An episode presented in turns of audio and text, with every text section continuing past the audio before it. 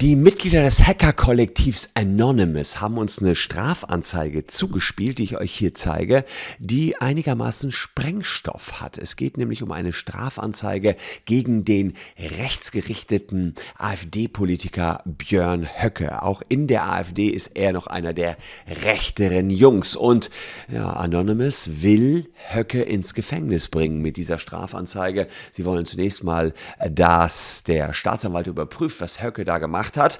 Und ja, dann wollen sie am liebsten, dass er weggesperrt wird. Und es ist nicht nur Anonymous, der hier eine Strafanzeige erstattet hat, sondern ähm, es ist auch noch die Piratenpartei und eine Einzelperson. Worum es ganz genau geht in der Strafanzeige gegen den sehr bekannten und sehr umstrittenen AfD-Politiker und welche Chancen ich der Strafanzeige einräume, zeige ich euch in diesem Video.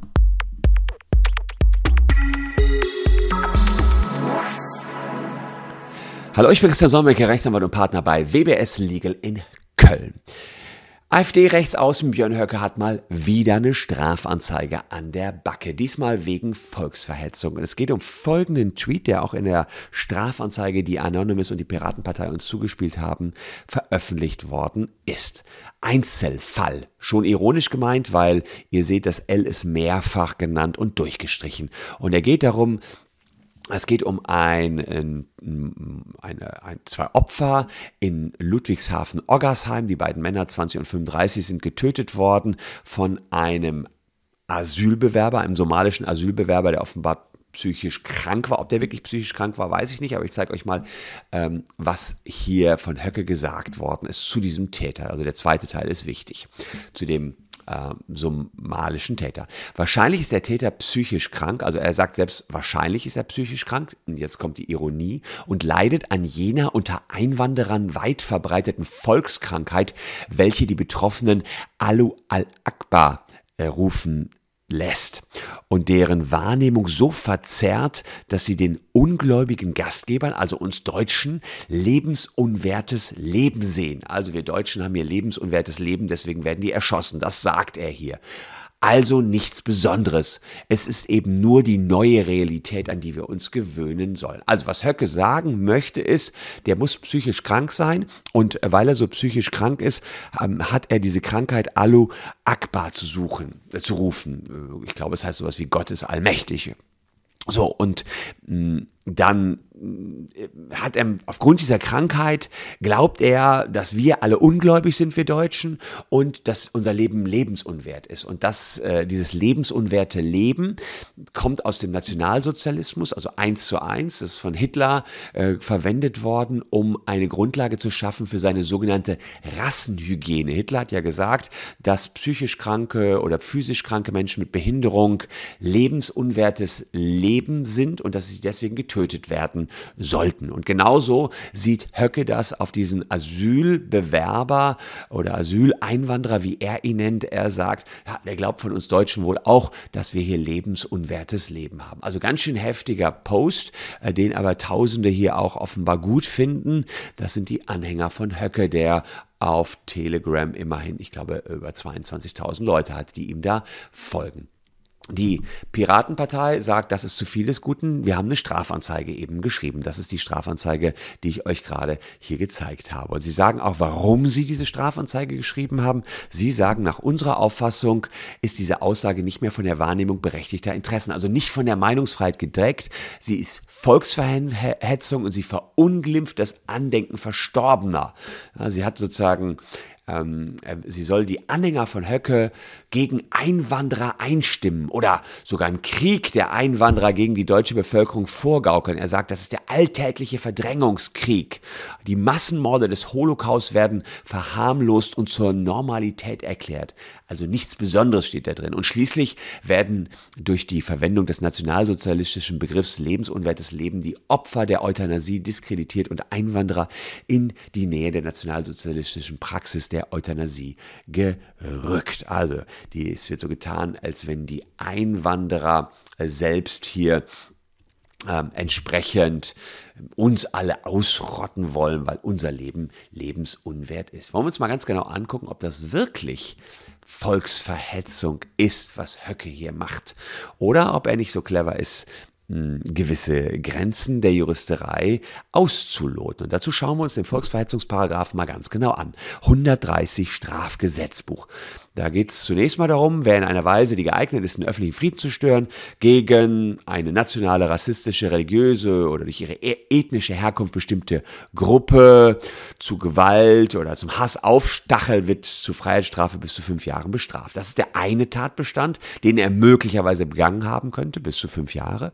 Und mit Freiheitsstrafe bis zu drei Jahre wird bestraft, ähm, wer die den Nationalsozialismus, bis zu fünf Jahren, hier haben wir es, eine unter der Herrschaft des Nationalsozialismus begangene Handlung in einer Weise, die geeignet ist, den öffentlichen Frieden zu stören, öffentlich oder in einer Versammlung billigt, leugnet oder verharmlost. Also es könnte ja sein, dass durch dieses Lapidare, das ist doch alles gang und gäbe hier auch, der Nationalsozialismus verharmlost wird.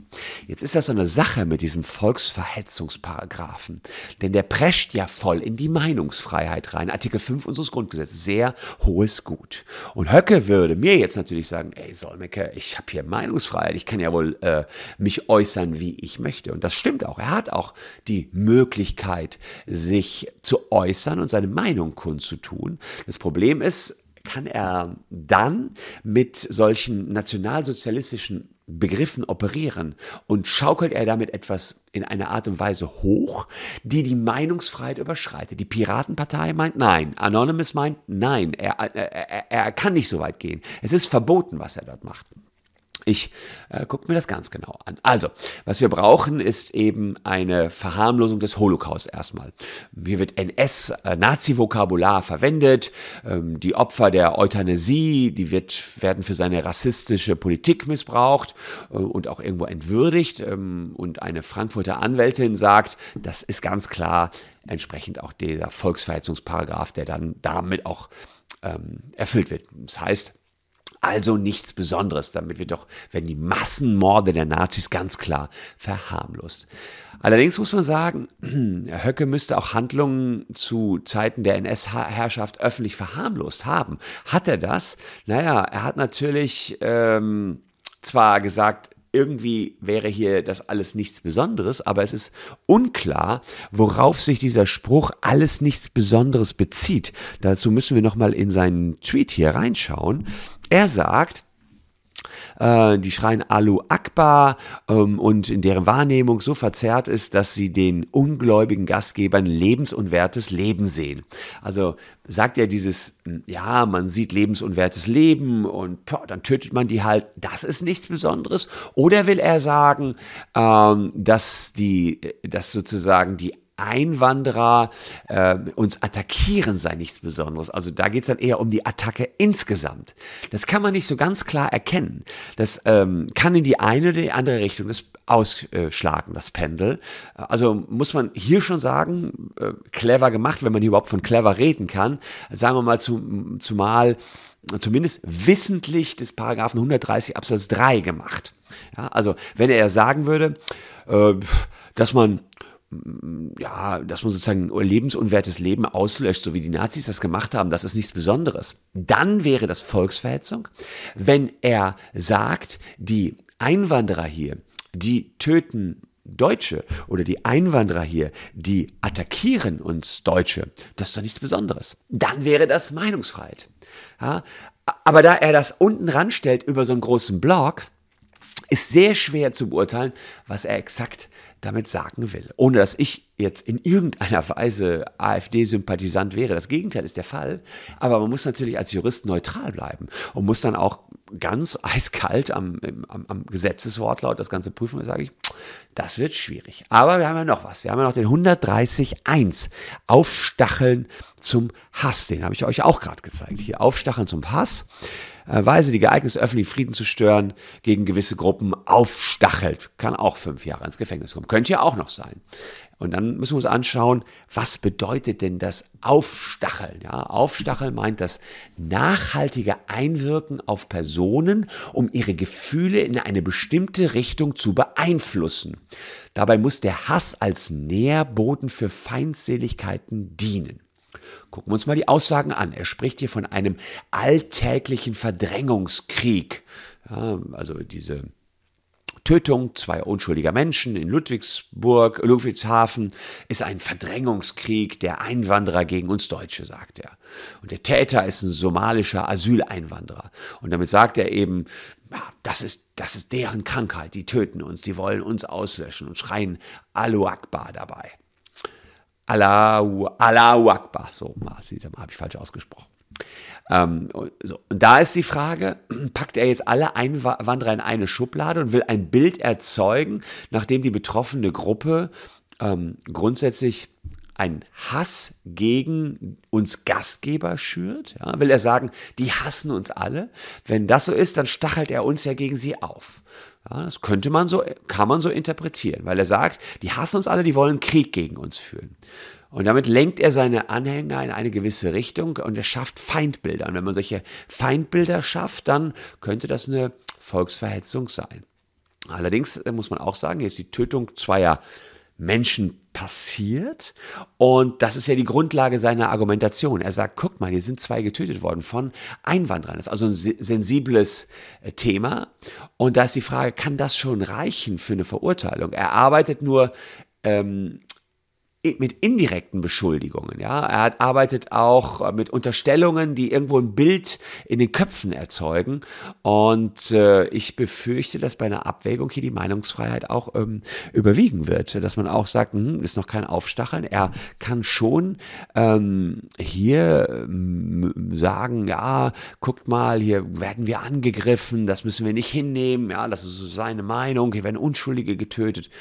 Da befürchte ich, dass ein Gericht bei dieser Strafanzeige den hundertdreißig komplett verneinen wird. Da muss man sich natürlich immer fragen, was bringt dann so eine Strafanzeige, wenn Höcke, Höcke nachher sagen kann, ja, siehst du mal, ist ja alles legal, komme ich gleich auch noch drauf zuzusprechen. Ist nämlich auch ganz wichtig, dass er sich wahrscheinlich sogar freuen wird über diese Strafanzeige. Große Hoffnung in der Verurteilung hat die Frankfurter Anwältin Poschmann, die hat an, auch Anzeige erstattet, ähm, denn sie sagt, also sie hat nicht die große, sie hat zwar Anzeige erstattet, aber hat keine große Hoffnung, die Verurteilung. Sie sagt, Klagen dieser Art werden oftmals nicht ernst genommen. Sie hatte auch schon nach Höckes Denkmal der Schande damals äh, Strafanzeige erstattet, keine, keinen Erfolg gehabt. Und ähm, naja, sie sagt ja, Höcke hat ja schon immer mal wieder Probleme mit der Justiz bekommen. Ähm, er hat sich aber meist herausgefunden, medial bekannt war im Jahr zweitausendfünfzehn, dass ähm, es, es über fünf Strafverfahren gab, die aber alle eingestellt worden sind. Zum Beispiel im Jahr zweitausendzwanzig gab es eine Volksverhetzungsanzeige gegen ihn, weil er ein Foto gepostet hat von der Seenotretterin Carola Rakete. Die habt ihr vielleicht mal gesehen, die hat äh, viele Menschen gerettet und da hat er gesagt, unter ihr Foto, ich habe Folter, sexuelle Gewalt, Menschenhandel und Mord importiert. Ja, also sie, weil sie gerettet hat, hat sie dann eben den Mord und sexuellen, sexuelle Gewalt importiert. Und da ähm, wurden eben die Flüchtlinge insgesamt als Kriminelle stigmatisiert. Auf alle Fälle war es hier, das ging dann der Thüringer Innenausschuss, Justizausschuss hat die Immunität von Höcke aufgehoben. Ähm, es gab eine Hausdurchsuchung zweitausendeinundzwanzig bei Höcke. Allerdings muss man auch eins sagen, im letzten Jahr, genau vor einem Jahr, Dezember zweitausendeinundzwanzig, wurde das Verfahren eingestellt. Und da muss man sagen, auch da wurde gesagt, freie Meinungsäußerung. Und da fragt sich doch der ein oder andere, wie kann das sein, dass Rechtsextreme so häufig mit rechtlichen Mitteln kaum beizukommen ist. Ja, das Ganze folgt auch einem System der neuen Rechten. Also Höcke freut sich, mag ich mal behaupten, über diese Strafanzeige, denn, naja, er hat jetzt einen öffentlichen Diskurs darüber, inwiefern seine Äußerungen korrekt sind oder nicht korrekt sind. Und immer, wenn eine Strafanzeige eingestellt wird, kann er das natürlich feiern und sagen, seht mal, ich dürfte das behaupten. Und damit wird ein Haken dran gesetzt. Das heißt, wir verschieben unsere Grenzen durch sowas auch immer mehr nach rechts. Deswegen muss man sich, ist es verdammt schwer, ob so eine Strafanzeige gut oder schlecht ist. Man muss es natürlich einerseits versuchen, es zu stoppen, aber die sind schon so clever, dass sie genau an der Grenze zur Meinungsfreiheit immer argumentieren. Und ich bin der Letzte, der irgendwie Meinungsfreiheit in Deutschland einschränken will, aber in dem Moment, wo wir strafrechtlich re- relevante Tatbestände haben, müssen Staatsanwaltschaften natürlich ähm, entermitteln. Es gibt also immer, das ist ganz typisch bei den neuen Rechten, mehrdeutige Aussagen und immer so grenzgängerische Aktionen, sodass die Interpretation in die eine oder die andere Richtung ausschlagen kann. Und dann gilt einfach in dubio pro reo, im Zweifel für den Angeklagten. Wenn man nicht sagen kann, was er damit gemeint hat und es Mehrdeutigkeiten gibt, dann müssen die deutschen Staatsanwälte das einfach einstellen, das Verfahren, oder die Gerichte eben ihn freisprechen. Ja, und ähm, die Grenzen sind in der Praxis einfach von den Gerichten nur sehr schwer zu beurteilen und abzugrenzen. Und äh, jetzt ist es so, dass das Ziel der Strategie ist, den politischen Diskurs mh, einfach aggressiver gestalten zu können, dass man eine immer aggressivere Sprache durchsetzen kann, weil eben solche Verfahren ähm, entsprechend auch eingestellt werden. Ähm, Also kommt man mit rechtlichen Mitteln sehr schwer gegen solche Aussagen an. Meist wird die Meinungsfreiheit überwiegen. Wie sieht es außerhalb des Strafrechts aus? Ja, hier gibt es einen kleinen Trost. Äh, man kann mindestens das Kind beim Namen nennen. zwanzig neunzehn wurde Höcke im Rahmen von Protesten als Faschist bezeichnet. Das wollte er wieder nicht. Er wollte sich nicht als Faschist bezeichnen lassen und äh, hat da aber verloren. Da hieß es also, nee, die Meinungsfreiheit überwiegt. Er da, durfte in dem konkreten Zusammenhang als Faschist bezeichnet werden, denn in dem Zusammenhang war das nicht aus der Luft gegriffen. Das heißt, man kann nur genauso wieder mit der Meinungsfreiheit zurückschlagen. Das ist etwas, was bleibt. Ja, und die Persönlichkeitsrechte wurden in dem Falle nicht verletzt, als er dort als Faschist bezeichnet worden ist.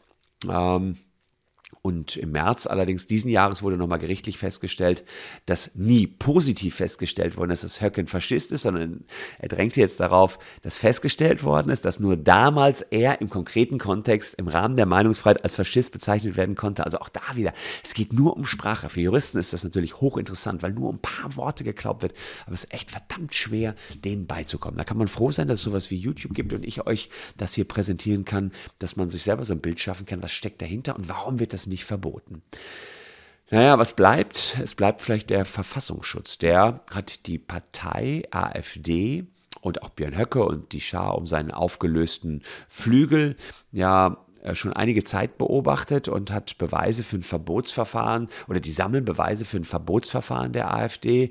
Die Partei ist ein Verdachtsfall. Das ist vom Verwaltungsgericht in Köln im März zweitausendzweiundzwanzig so beobachtet worden. Und insofern dürfen jetzt Geheimdienste die AfD überwachen. Ähm, man braucht jetzt keine Strafurteile, sondern sie sind jetzt einfach hinreichend, es gab hinreichend Anhaltspunkte dafür, dass es extremistische Bestrebungen in der AfD gibt. Und deswegen werden die jetzt ganz genau ähm, überwacht und ähm, ja, alle Aussagen von Höcke und seinen Kumpanen, die werden jetzt beobachtet. Und in der Summe kann das natürlich nachher schon zu einem Parteiverbot führen. Auch wenn das alles hier noch eben als Meinungsäußerung gedeckt worden ist, aber wenn die es übertreiben und zu viel haben, äh, zu viel vereinen und vielleicht auch ab und an Grenzen überschritten haben, kann es irgendwann mal in einigen Jahren zu einem Parteiverbot führen, wenn das Ganze immer weiter abdriftet nach rechts. Der Grundstein dafür, dass das nach rechts abdriftet, wird durch solche Posts von Höcke gelegt. Ich werde euch über den weiteren Verlauf des Verfahrens auf dem Laufenden halten. Ähm, Kann sein, dass das Verfahren eingestellt wird, kann aber auch sein, dass es eine Geldbuße gibt, dass er ins Gefängnis dafür kommt. Eher nicht. Ähm, aber ich sehe schon mit Sorge, in welche Richtung da Deutschland manchmal abrutscht. Bin ein hoher Verfechter der Meinungsfreiheit, finde allerdings, dass ja, sowas tatsächlich hart an der Grenze ist. Warten wir mal ab, was die Gerichte dazu sagen. Ich sag's euch und wenn ihr ein Abo dagelassen habt, werdet ihr auch schnellstmöglich darüber informiert werden. Und bis es soweit ist, könnt ihr euch noch die Zeit mit diesen beiden schönen Videos überbrücken, die ja, sind so lange da, bis wir morgen ein aktuelles Video hier bringen. Also bleibt gesund, liebe Leute. Danke, dass ihr heute meine Zuschauer wart. Tschüss und bis dahin.